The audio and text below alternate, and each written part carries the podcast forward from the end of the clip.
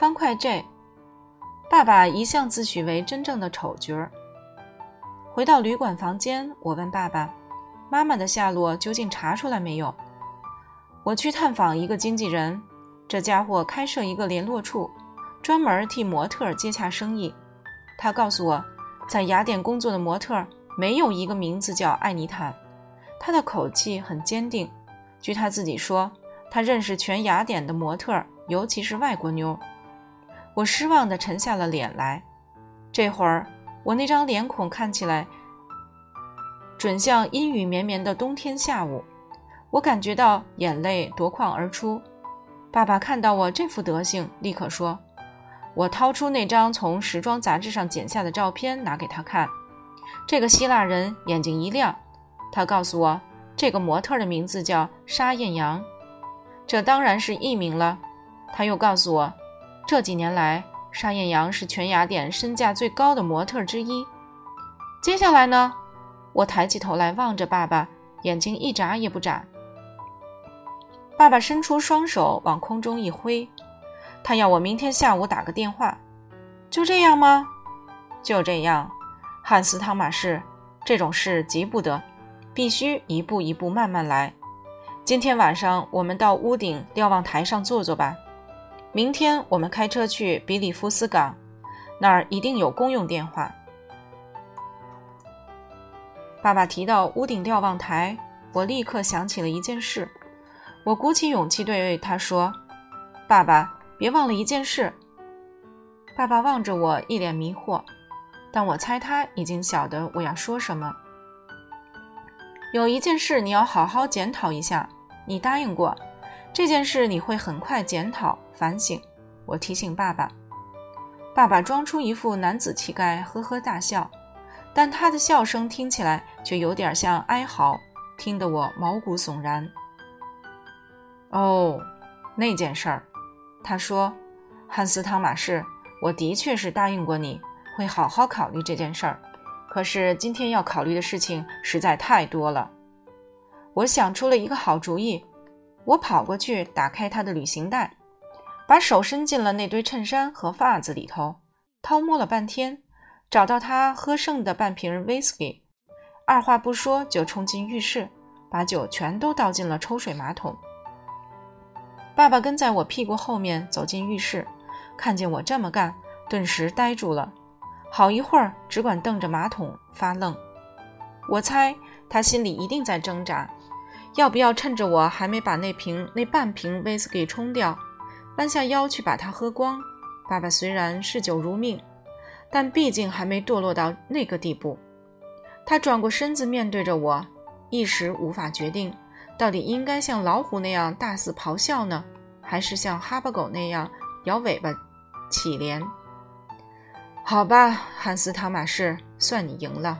他终于说：“我们父子俩一块回到卧室，在窗边那张椅子上坐下来。我看着爸爸，他正看着窗外的雅典高城发呆。亮晶晶的饮料麻醉丑角的知觉。我喃喃地说。”爸爸吓了一跳，回头望着我。汉斯·汤马士，你在嘀咕什么？难道你昨晚喝了几杯马提尼鸡尾酒，到现在还没醒酒吗？我早就醒酒了。我只是想提醒你，一个真正的丑角是不喝酒的，因为酒会扰乱他的思路。你这小家伙疯疯癫癫的，真像是你老爸。唉，这大概是遗传吧。我知道我击中了爸爸的要害，因为爸爸一向自诩为真正的丑角儿。为了让他忘记马桶里的威士忌，我向他提议说：“爸爸，咱们现在到屋顶瞭望台去吧，看看他们有哪些不含酒精的饮料，咱们一样一样的喝。你可以喝可乐、七喜汽水、橘子汁、番茄汁、梨子风味的汽水。”你也许想把这些饮料全都掺在一块儿喝吧？你可以在你杯中加满冰块，用长长的一根汤匙搅一搅。够了，够了，别再说了。谢谢你，爸爸打断我的话。我们不是有个协议吗？你放心吧，我这个老水手会永远信守承诺。好极了，为了补偿你，我就告诉你一个怪异的故事吧。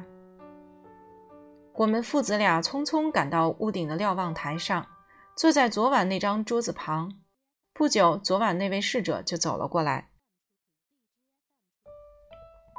我操着英语问他：“这儿供应的不含酒精的饮料有哪些？”结果我们要了两个杯子和四瓶不同的饮料。侍者一面摇头，一面嘀咕：“他实在不懂这对父子到底是怎么回事儿。昨晚一块喝酒。”今夜却又大瓶的喝起汽水来。爸爸告诉他，饮食一定要保持平衡，人世间的道理一定要维持。侍者走开后，爸爸转过头来对我说：“汉斯·汤马士，你是不是觉得有点诡异呢？咱们来到一个拥有好几百万人口的都市，想在这座都巨大的蚁丘里头寻找一只小小的蚂蚁。”这只小蚂蚁可是一只蚁后啊！我说，这句评论我自认为说的挺俏皮，挺有见地。爸爸显然也这么想，他脸上绽出了灿烂的笑容来。可是，汉斯·汤马士，这座蚁丘虽然巨大，却组织得极为严密。你确实可以寻找出编号三二三八九零五的那只蚂蚁。爸爸沉思了好一会儿，才继续说。事实上，雅典只是一座更庞大的蚁丘里头的一个小小的巢穴，而这座有蚁丘总共住着五十亿只蚂蚁。可是，如果你想在这五十亿只蚂蚁中跟某一只蚂蚁取得联系，却也不是什么难事。你只需拿起电话筒拨个号码，不管这个人身在哪里，阿尔卑斯山上也好，非洲丛林中也好，甚至阿拉斯加或西藏也好。你都可以坐在家里的客厅找到他，汉斯·汤马士，你晓不晓得，咱们这个星球上有好几亿个电话呢？我心中一亮，豁的从椅子上跳起身来。小圆面包师傅对着神奇的漏斗大声呼叫，声音传到好几百里外。我喃喃地念着诸如在丑角游戏中念的这句台词。骤然间领悟出了它的含义，爸爸无奈地叹口气：“你又嘀咕些什么呀？”他问道。仓促间，我实在不知道该怎么解释，只好临时编造出这么一段说辞：“你提到阿尔卑斯山，我就想起我们路过的那个村子，有个面包师傅送我几个小圆面包，请我喝一瓶汽水。我记得他店里也装有一个电话。”通过这个电话，他可以跟全世界的人联络上。只需要打个电话到查号台，他就能找到世界上任何人的电话号码。看来爸爸并不太满意我的回答。好一会儿，他只是静静地坐在瞭望台上，望着雅典高城。这么说来，你不嫌我整天在你面前唠叨哲学问题喽？他问道。我摇摇头。事实上，我脑子里塞满了小圆面包书读来的东西，恨不能泄露一些跟别人分享。夜幕低垂，一簇簇水银灯骤然大放光明，照射在雅典的高城上。爸爸，我答应过要告诉你一个故事，说吧。于是我开始讲述小圆面包书中的故事，关于埃伯特、汉斯、弗洛德。和魔幻岛的所有事情，我对杜尔夫村老面包师做过承诺，但我不以为自己食言，因为我向爸爸表明过，整个故事是我临时编造的。事实上，其中一小部分情节的确是我捏造的，而且在讲述过程中，我从不曾提到小圆面包叔。爸爸听得津津有味儿，啧啧称奇。汉斯·汤马士，你的想象力可真丰富啊！看来你不应当，你不应该当个哲学家，你应该先尝试写作。我又为了一件跟我无关的事情受到爸爸的赞美。那天晚上就寝时，我比爸爸先睡着。入睡之前，我在床上辗转反侧了好一会儿，但爸爸比我还晚合上眼睛。我记得看见他爬下床。站在窗前发呆。第二天早晨一觉醒来，我发现爸爸躺在床上熟睡。我觉得他睡觉的那副样子，活像一只开始冬眠的熊。